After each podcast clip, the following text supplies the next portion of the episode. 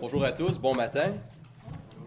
Je suis euh, très content d'être parmi vous euh, aujourd'hui, surtout très honoré qu'on m'ait fait confiance pour euh, l'exposition de la parole.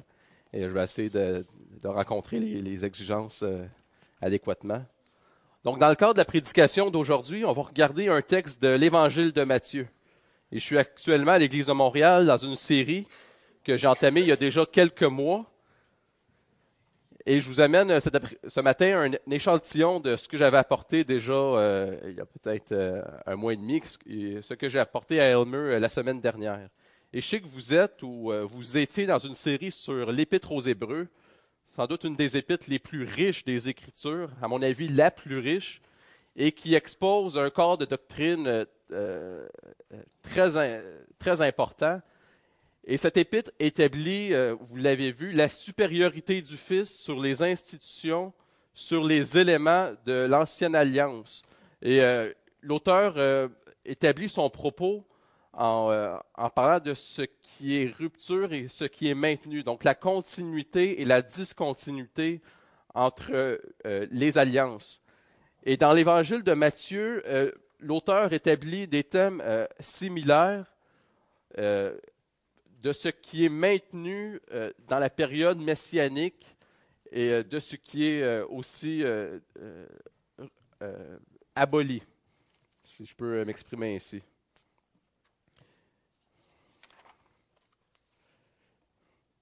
Et l'un des thèmes dominants de l'évangile de Matthieu, c'est l'établissement du royaume de Dieu. La question du royaume est centrale et elle traverse l'évangile au complet. D'ailleurs, elle, elle, traverse les évangiles au complet. Et euh, on voit les thèmes fondamentaux de la prédication évangélique, c'est-à-dire du royaume de Dieu. Et on a souvent une conception assez réduite du royaume, euh, plutôt de l'évangile. L'évangile, euh, c'est, on, parle généralement de l'évangile comme étant notre conversion ou le jour où on est devenu une nouvelle créature et de cette rencontre quasi mystique avec Jésus-Christ. Et l'Évangile, bien qu'elle inclue ces réalités, elle en est une beaucoup plus englobante. L'Évangile, c'est quelque chose de beaucoup plus large que ça. Et elle prend des proportions euh, auxquelles on n'est pas vraiment habitué. Euh, souvent, on a une conception très réduite de l'Évangile. L'Évangile doit être compris comme l'avènement de la venue du Messie dans son règne et des implications qui en découlent. Et le royaume de Dieu doit se comprendre sur un terrain cosmique, c'est-à-dire qui concerne l'ensemble de la création. Elle doit aussi s'entendre sur un terrain objectif, selon que le Christ règne réellement sur toute chose, objectivement, c'est-à-dire que c'est un fait qui ne découle pas de l'individu, de celui qui l'accepte ou qui le refuse, et sur un terrain aussi réaliste, selon que le royaume de Dieu connaît des manifestations très concrètes dans la réalité de tous les jours on peut dire, voici là, il y a une manifestation du royaume de Dieu. C'est quelque chose qui peut se percevoir. Et c'est précisément cette question du royaume de Dieu, un thème qui unit l'ensemble des Écritures, qui traverse euh, le canon de Genèse à l'Apocalypse, que le premier évangile euh, va aborder. Et le premier chapitre de l'évangile de Matthieu va euh, tracer un lien généalogique, racial et légal entre Jésus-Christ et le patriarche Abraham et David. David était le prototype du roi. Donc, évidemment, l'établissement du royaume présuppose la venue d'un roi. Euh, ça va de soi. Dans le second chapitre, on voit ce que j'ai appelé la confrontation des royaumes, c'est-à-dire une réalité pas historique, c'est-à-dire qui traverse la plénitude des temps, euh, du conflit entre deux royaumes, deux conceptions du royaume, deux descendances, selon euh, ce que nous dit le proto-évangile, et ce conflit avait connu, lors de l'enfance du Messie, une manifestation euh, politique particulièrement intense dans la personne d'Hérode. Hérode avait tenté, vous vous souvenez, d'assassiner euh, le Christ parce qu'il mettait euh, en péril son statut de roi, presque une exclusivité sur, sur son règne, sur sa domination en Israël et en Judée. Et dans le passage d'aujourd'hui, que l'on va lire dans Matthieu 3, le thème de la venue du royaume est marqué d'une phase préparatoire dans le ministère d'un des personnages les plus importants de l'ère messianique, et c'est le prophète Jean-Baptiste. Et Jean-Baptiste est une figure centrale des évangiles. Et plusieurs indices supportent justement euh, cette idée qu'il n'est pas un personnage banal, un figurant de seconde importance dans la mise en scène euh, des évangiles, mais Jean-Baptiste occupe une place prédominante. Et parmi ces indices, on peut euh, noter le fait que sa venue, la venue de Jean-Baptiste, est annoncée dans les Écritures. peu de personnages ont ce, privilège. On parle de Marie, Judas, le Christ, évidemment. Jean-Baptiste est l'un d'eux. Aussi, autre élément qui, euh, qui marque son importance, c'est le fait que les trois évangiles euh, synoptiques, Matthieu, Marc, Luc, Jean, ainsi que l'évangile de Jean, euh, précèdent, marquent le ministère de Jean-Baptiste. Il rapporte l'histoire de Jean-Baptiste. Et il constitue en lui-même un événement fondamental, primordial, sans lequel on ne pourrait véritablement comprendre l'établissement du royaume et particulièrement le ministère de Jésus-Christ. Et son importance se mesure aussi au fait que même des écrits extra-canoniques, je pense euh, à l'historien Joseph, rapportent qu'il y eut un véritable phénomène euh, social autour de la personne de Jean-Baptiste. Et l'évangile de Matthieu va dans le même sens, euh, lequel nous dit qu'il y a eu des foules qui ont couru vers Jean-Baptiste. Et on est même certain, selon ce que l'on connaît, qu'il y, a eu une religion qui a été fondée autour de la personne de Jean-Baptiste. Et cette religion, euh, assez incroyablement, a survécu jusqu'à la guerre des États-Unis en Irak en 2003. Et cette, religion croyait euh, que Jean-Baptiste était le Messie annoncé, par exemple, dans Ésaïe 53, dans le chant du serviteur souffrant.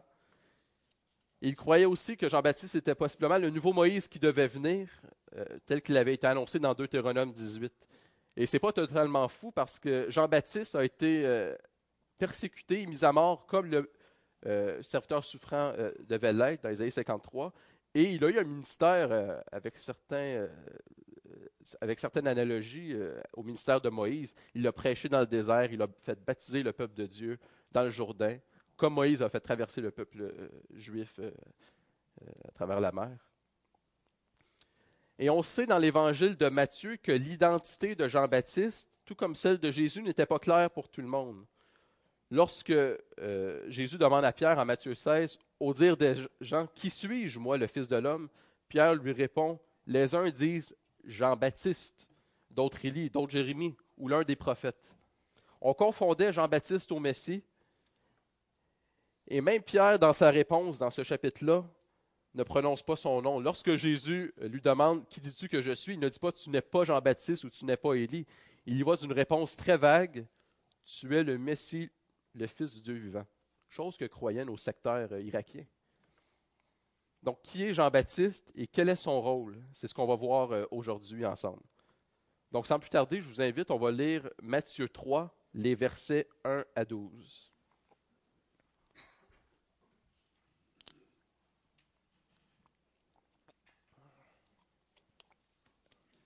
Matthieu 3, les versets 1 à 12.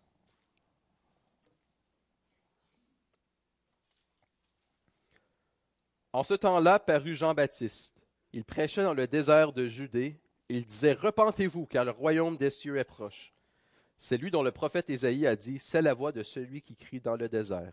Préparez le chemin du Seigneur, rendez droit ses sentiers. Jean avait un vêtement de poil de chameau et une ceinture de cuir autour des reins. Il se nourrissait de sauterelles et de miel sauvage. Les habitants de Jérusalem, de toute la Judée et de toute la région du Jourdain venaient à lui et ils se faisaient baptiser par lui dans le fleuve du Jourdain en confessant leurs péchés. Comme il voyait venir au baptême beaucoup de pharisiens et de sadducéens, il leur dit Race de vipères, qui vous a appris à fuir la colère à venir? Produisez donc du fruit digne de la repentance, et n'imaginez pas pouvoir dire Nous avons Abraham pour père, car je vous le déclare que de ces pierres-ci, Dieu peut susciter des enfants à Abraham. Déjà la cognée est mise à la racine des arbres, tout arbre donc qui ne produit pas de bons fruits est coupé et jeté au feu. Moi, je vous baptise dans l'eau en vue de la repentance, mais celui qui vient après moi est plus puissant que moi, et je ne mérite pas de porter ses sandales. Lui vous baptisera d'Esprit Saint et de feu. Il a son vent à la main et nettoiera son air. Il amassera son blé dans le grenier, mais il brûlera la paille dans un feu qui ne s'éteint pas.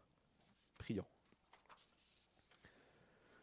Oui, Père Céleste, ta, parole est riche, ta parole euh, peut être comprise, euh, peut être exploitée, Seigneur, à, l'infini. Nous n'avons pas fini, euh, Seigneur, de comprendre tous ces mystères. Seigneur, je te prie de nous accompagner par ton esprit pour que l'on puisse comprendre ce que tu veux nous, nous, dire par ta parole. Et Seigneur, je te prie de venir à mon aide et de pouvoir pallier, Seigneur, à mes faiblesses. Amen. Donc le texte que l'on vient de lire comporte des caractéristiques euh, dont il est crucial de comprendre pour saisir la fonction de Jean-Baptiste dans le contexte plus large des évangiles. Et le texte est introduit par une expression, et cette expression est en ce temps-là paru Jean-Baptiste. Et l'expression est surprenante lorsqu'on considère qu'il y a plusieurs dizaines d'années entre ce verset et celui qui le précède immédiatement au chapitre 2. Comment se fait-il que Jean-Baptiste situe par un indicateur temporel de temps la venue de Jean-Baptiste aux événements qui précèdent? Comment est-ce possible? Et à mon avis, on ne doit pas comprendre cette expression au premier degré selon qu'elle situerait dans le temps notre personnage, Jean-Baptiste.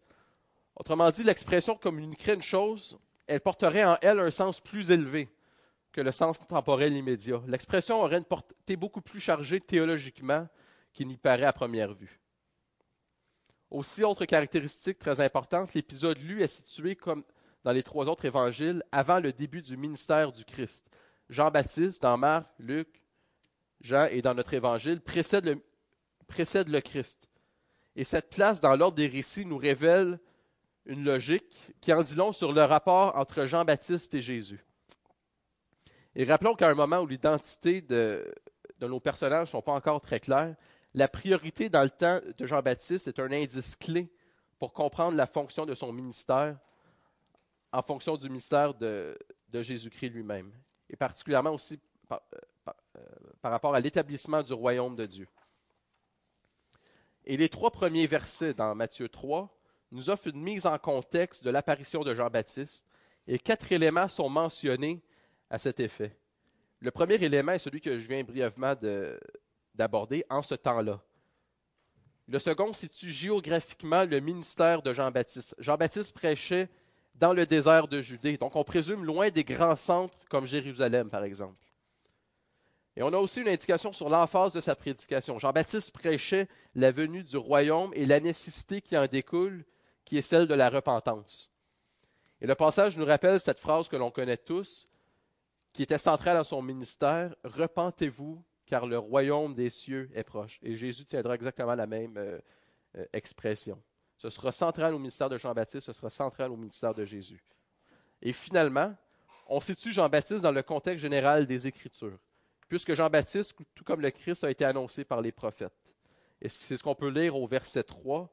C'est lui dont le prophète Ésaïe a dit C'est la voix de celui qui crie dans le désert Préparez le chemin du Seigneur, rendez droit ses sentiers. Donc, quatre éléments. Le temps, le lieu, l'emphase et sa place dans les Écritures.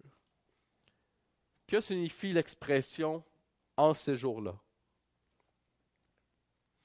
Peut-être que ça peut paraître superficiel de s'y attarder, mais je, crois vraiment que c'est fondamental comme élément.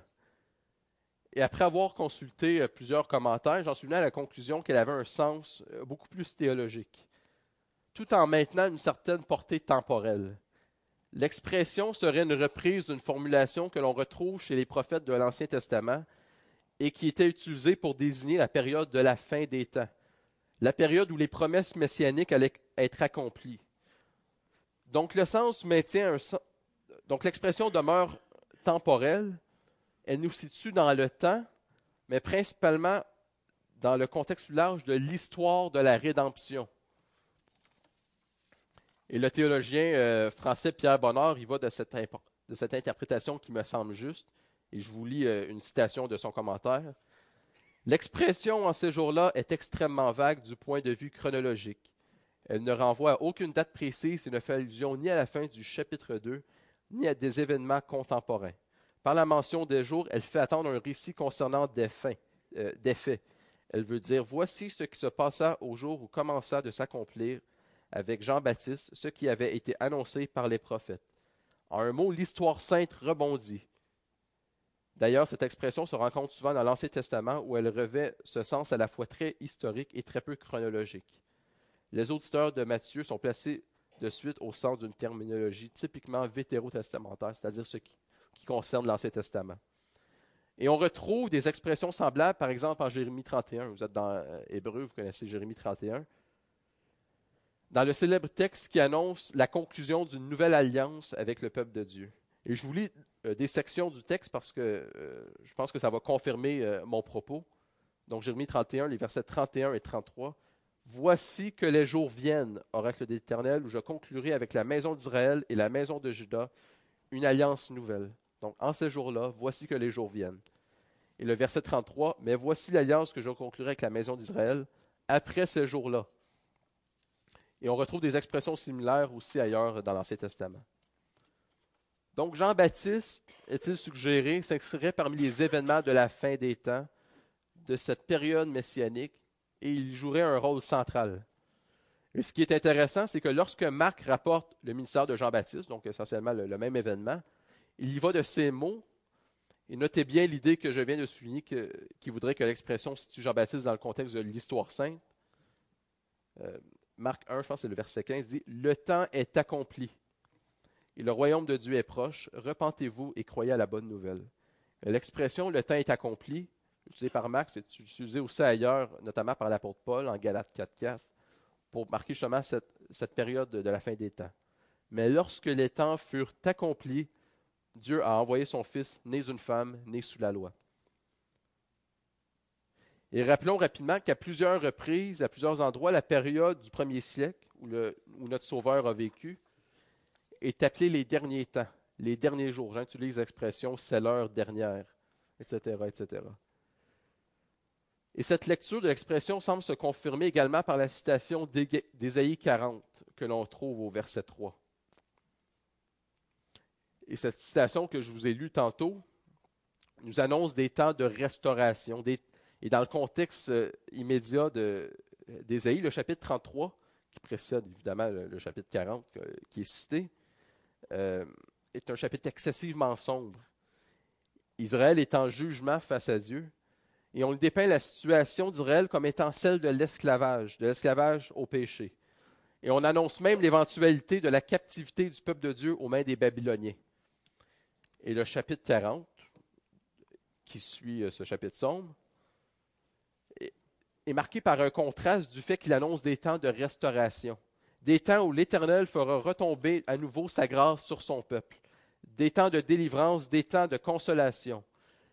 Et le chapitre nous fait passer des ténèbres à la lumière, de la fatalité à l'espoir. C'est vraiment un contraste marquant. Et c'est justement ce texte-là que Matthieu, ainsi que les autres évangélistes, appliquent au prophète Jean-Baptiste. Et regardons ensemble le texte d'Ésaïe 40, les versets 1 à 4. On, en a eu, euh, en a lu une bonne partie tantôt. Donc, Ésaïe 40, les versets 1 à 4.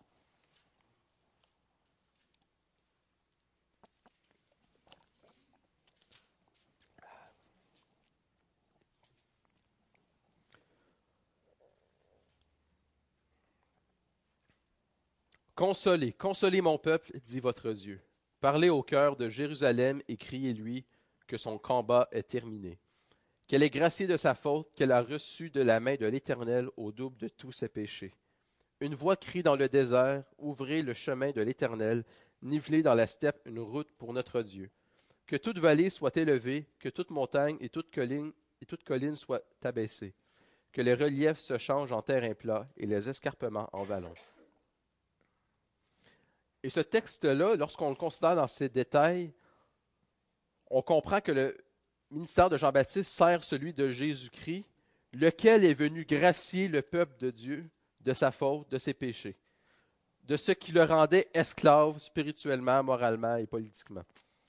Et Matthieu attribue au Christ ce qui est attribué à Dieu par le prophète lorsqu'il affirme en parlant de Marie, Elle enfantera un fils et tu lui donneras le nom de Jésus, car c'est lui qui sauvera son peuple de ses péchés.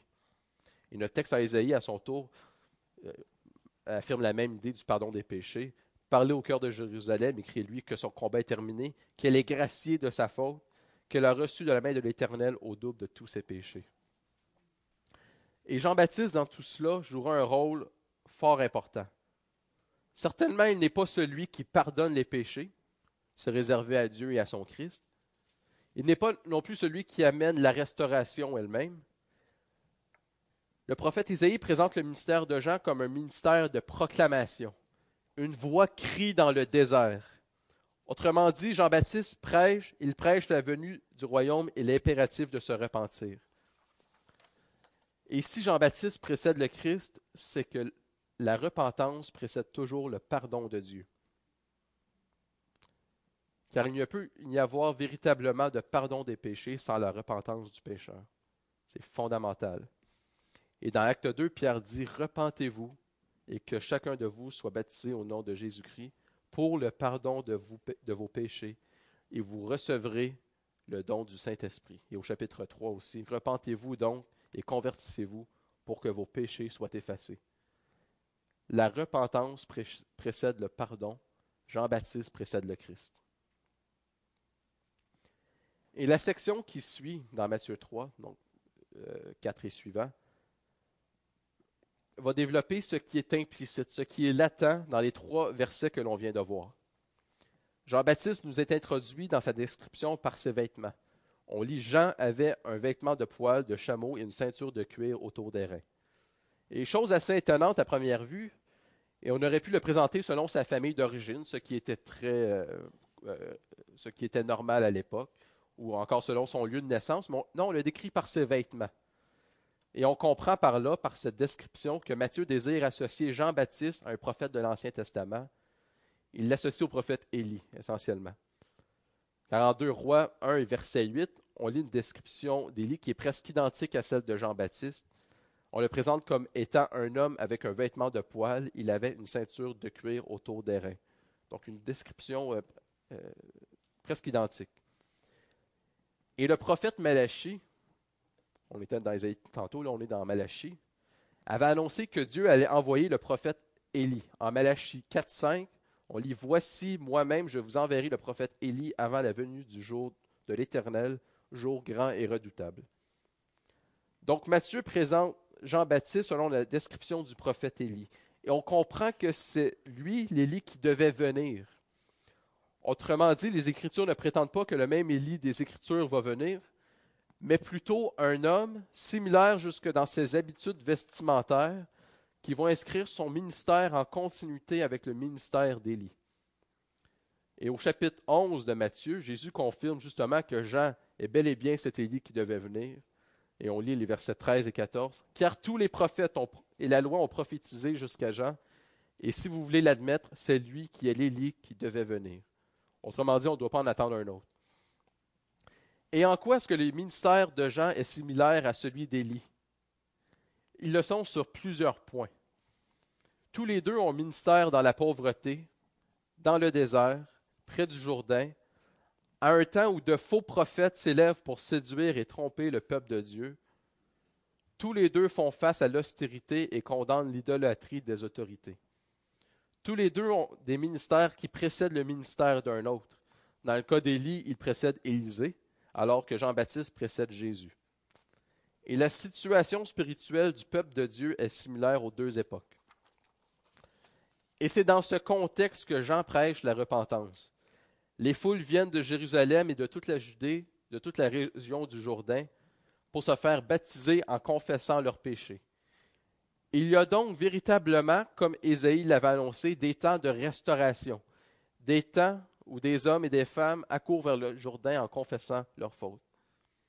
Il y a véritablement, comme au temps d'Élie, un reste au sein de la nation juive. La grâce de Dieu se renouvelle au temps de Jean-Baptiste. Et le prophète prépare en Palestine le chemin du Seigneur, c'est ce que Isaïe nous dit. Il rend droit ses sentiers en sommant le peuple de Dieu à la repentance. Il prépare la venue du Christ dans leur cœur pour le peuple de Dieu. Mais aussi, mais aussi, comme l'a annoncé Malachie dans le même chapitre qui annonce la venue d'Élie, il y a jugement de Dieu. La colère de Dieu s'abat sur son peuple, principalement sur les autorités pharisiennes et sadducéennes, et éventuellement sur tout le peuple. Donc il y a un contraste. Des temps de restauration, il y a des temps de jugement en même temps. Et je voulais les versets 7 à 12 de Matthieu 3. Comme il voyait venir au baptême beaucoup de pharisiens et de sadducéens, il leur dit Race de vipères, qui vous a appris à fuir la colère à venir Produisez donc du fruit digne de la repentance. Et n'imaginez pas pouvoir dire Nous avons Abraham pour père, car je vous déclare que de ces pierres-ci, Dieu peut susciter des enfants Abraham. Déjà la cognée est mise à la racine des arbres, tout arbre donc qui ne produit pas de bons fruits est coupé et jeté au feu. Moi je vous baptise dans l'eau en vue de la repentance, mais celui qui vient après moi est plus puissant que moi. Et je ne mérite pas de porter ses sandales. Lui vous baptisera d'Esprit Saint et de feu.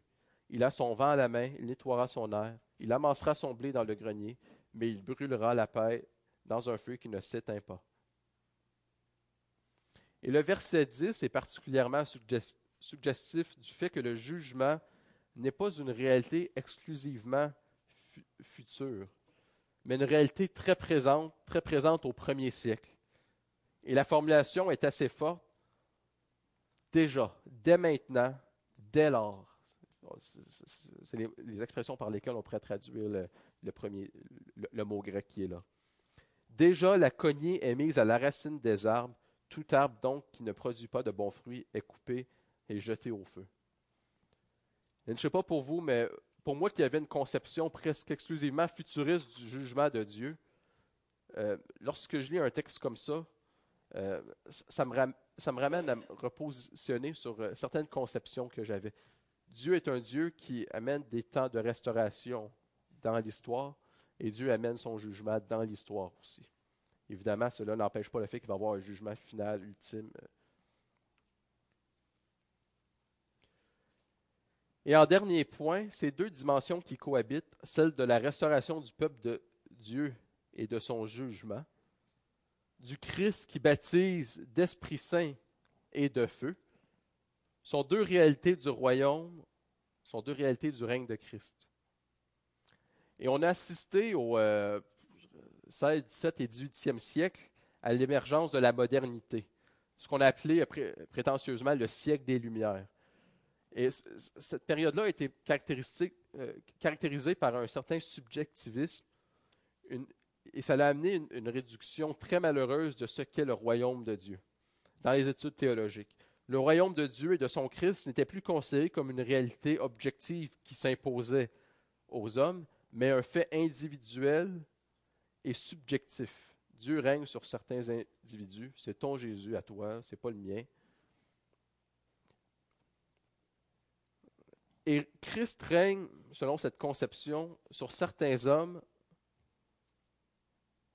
selon, que ces personnes l'ont accepté dans leur cœur. Et c'est une vision qui est très répandue aujourd'hui. Et ça implique que Christ ne serait pas Seigneur sur les non-croyants également. Et voyez-vous, on a intériorisé l'idée du royaume. Jésus-Christ règne dans mon cœur euh, et sur moi comme individu, mais pas sur toute la création. Et il y a là, à mon avis, le fossé qui sépare une vision calviniste du règne de Dieu, de sa souveraineté, une vision arménienne qui place l'homme au centre du, salut. Si c'est l'homme qui accepte Jésus comme roi, ce n'est plus Dieu qui a, intronisé son Fils, qui l'a fait asseoir à la droite de Dieu, lui donnant autorité sur toute chose. Mais c'est l'homme qui place prétentieusement, c'est l'homme qui prétentieusement prend la place de Dieu, lui ravit ses titres, sa puissance, son autorité, et qui place orgueilleusement la couronne sur la tête du Christ. C'est une vision qu'on entend. Hein, on parle de sauveur personnel. C'est vrai qu'il est mon sauveur personnel. C'est vrai que Christ a changé mon cœur. C'est vrai que Christ règne en moi. Mais ce n'est pas là la fin euh, de l'œuvre de Dieu. C'est le commencement. Et qu'arrive-t-il lorsque c'est l'homme qui croit introniser le roi de l'univers? Les implications, c'est que c'est l'homme qui croit pouvoir déterminer le rapport qu'il entretient avec ce même Christ. Pourquoi m'y soumettre alors que c'est moi qui l'ai fait roi? Et ce n'est pas une réflexion qui est toujours consciente. Elle est parfois euh, euh, très inconsciente. Les gens n'ont pas nécessairement euh, n'ont pas fait vraiment toutes les étapes de la, de la réflexion. Il n'y a pas un être humain qui a intronisé le Christ. Dieu, le Père qui est dans les cieux, l'a fait. Et euh, vous constatez comme moi l'état du monde euh, chrétien actuel, qui sont pris avec une telle vision de la foi, une telle vision de l'Évangile, individualiste, subjectiviste, et qui place l'homme au centre euh, du salut. Et la plupart d'entre eux ne sont plus attachés à la parole de Dieu, et ils ont réduit le christianisme au ressenti, ils déterminent eux autres mêmes les modalités de leur rapport à Dieu, au Christ. Et dans une telle conception, l'homme est gérant de sa vie, Christ est l'assistant. On a complètement renversé euh, ce que l'Évangile est. Et au final, la parole de Dieu est délaissée, la loi de Dieu est délaissée, et l'homme se pose en législateur et il continue de vivre sa vie selon ses propres pensées. J'ai été vraiment frappé euh, euh, dans, ma marche chrétienne de constater comment est-ce que mes amis, lorsque j'étais plus jeune, qui étaient chrétiens, peut-être 95% d'entre eux ne suivent plus. On leur a inculqué un, évangile qui, à mon avis, euh, qui est un faux, un faux évangile. Et ces gens ne suivent plus la parole de Dieu, ils suivent le monde. Et d'ailleurs, on, leur a même dit avant qu'ils suivent le monde que le monde était bien et qu'il y avait des choses bien dans le monde. Et le jugement de Dieu vient, on l'a vu dans Matthieu 3, lorsqu'on n'embrasse pas le royaume de Dieu. Si on n'embrasse pas le royaume de Dieu, le royaume de Dieu va nous embraser. Autrement dit, si on n'adhère pas à la vision biblique qui affirme que le royaume de Dieu s'étend à tout le monde, à toute la création, aux hommes comme aux femmes, aux juifs comme aux grecs, aux bons comme aux méchants, et surtout à cette réalité du règne du Christ qui s'impose à nous. Ce n'est pas une réalité qui dépend de nous, c'est quelque chose qui s'impose à nous, qui ne dépend pas de celui qui l'accepte ou qui le veut. Eh bien, on doit embrasser une telle vision du royaume. Ça doit nous mener à la repentance, à l'obéissance, à la soumission. Et notre rapport à Dieu sera complètement transformé. À vrai dire, notre rapport sera normal, notre rapport sera conforme à la volonté de Dieu, notre rapport sera normalisé selon notre statut de créature face au Créateur, à qui appartient toute autorité dans les cieux et sur la terre. Et si, et si on adhère à une telle euh, vision des choses, ce sera Dieu qui déterminera les termes de notre relation alliantielle avec lui. Et cette tension des deux réalités du royaume que l'on retrouve dans notre passage, de la restauration du peuple de Dieu et du jugement du monde, a été présente dans les Écritures. Dieu a sauvé Noé en détruisant le monde, en le jugeant. Dieu a sauvé le peuple juif d'Égypte en jugeant les Égyptiens, en combattant leurs premiers-nés, en frappant la nation égyptienne, égyptienne de plaies, en combattant leurs cavaliers, en les jetant dans la mer. Et Christ a établi son règne selon cette même logique. Le jugement de Dieu est venu sur le peuple juif, non pas sur tous, Dieu s'est toujours gardé un reste, pour ouvrir la voie à la restauration du monde, à la restauration des nations, des païens. Et c'est ce que Paul affirme en Romains 11, les versets 11 à 15. Et il comprend le salut des nations comme étant un jugement sur Israël, afin de gagner Israël dans cette même restauration des nations. Et je vous lis les versets 11 à 15. Je dis donc, ont-ils trébuché afin de tomber? Certes non. Mais par leur faute, le salut a été donné aux païens afin de provoquer leur jalousie. Or, si leur chute a été la richesse du monde et leur défaite la richesse des païens, combien plus en sera-t-il ainsi de leur complet relèvement? Je vous le dis à vous, païens, en tant qu'apôtre des païens, moi je glorifie mon ministère afin, s'il est possible, de provoquer la jalousie parmi ceux de ma race et d'en sauver quelques-uns. Car si leur mise à l'écart a été la réconciliation du monde, que sera leur réintégration sinon une vie d'entre les morts? La même logique, celle du jugement et de la restauration.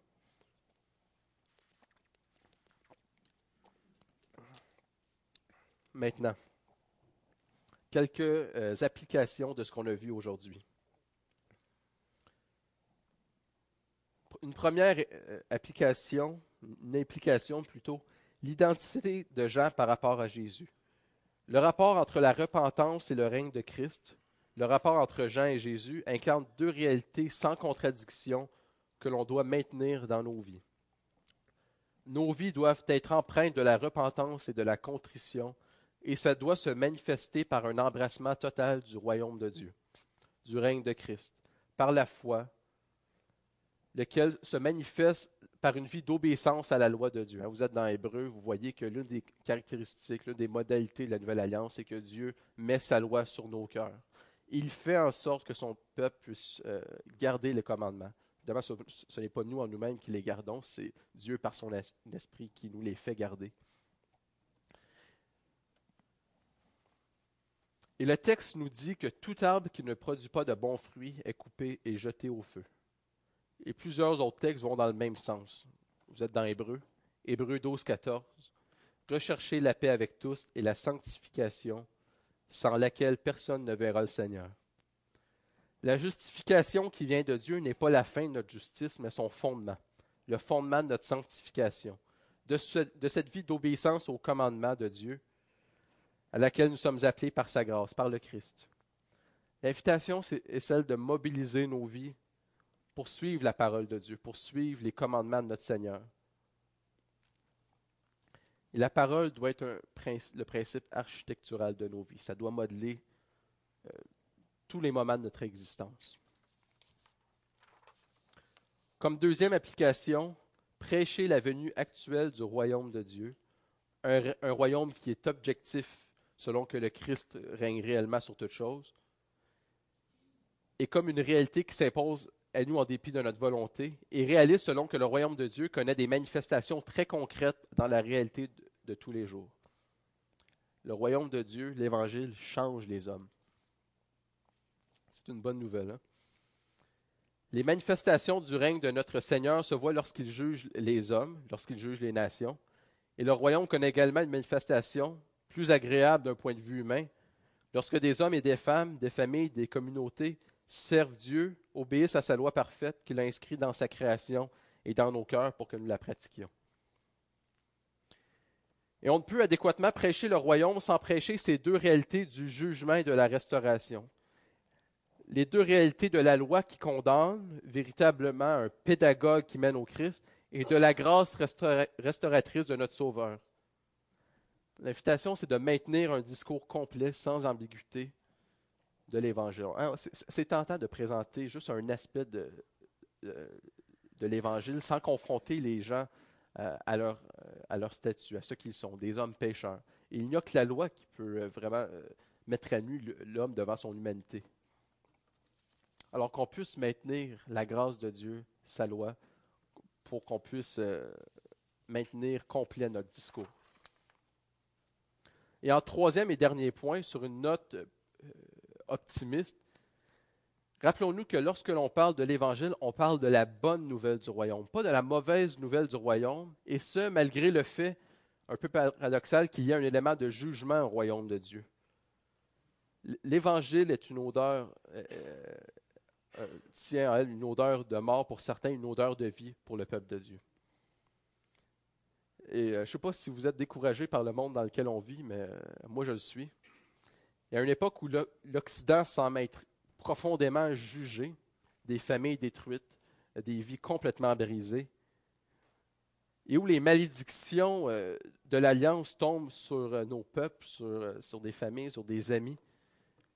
C'est bon de se rappeler que le jugement de Dieu s'inscrit dans cette logique de restauration de toutes choses, de la restauration du monde.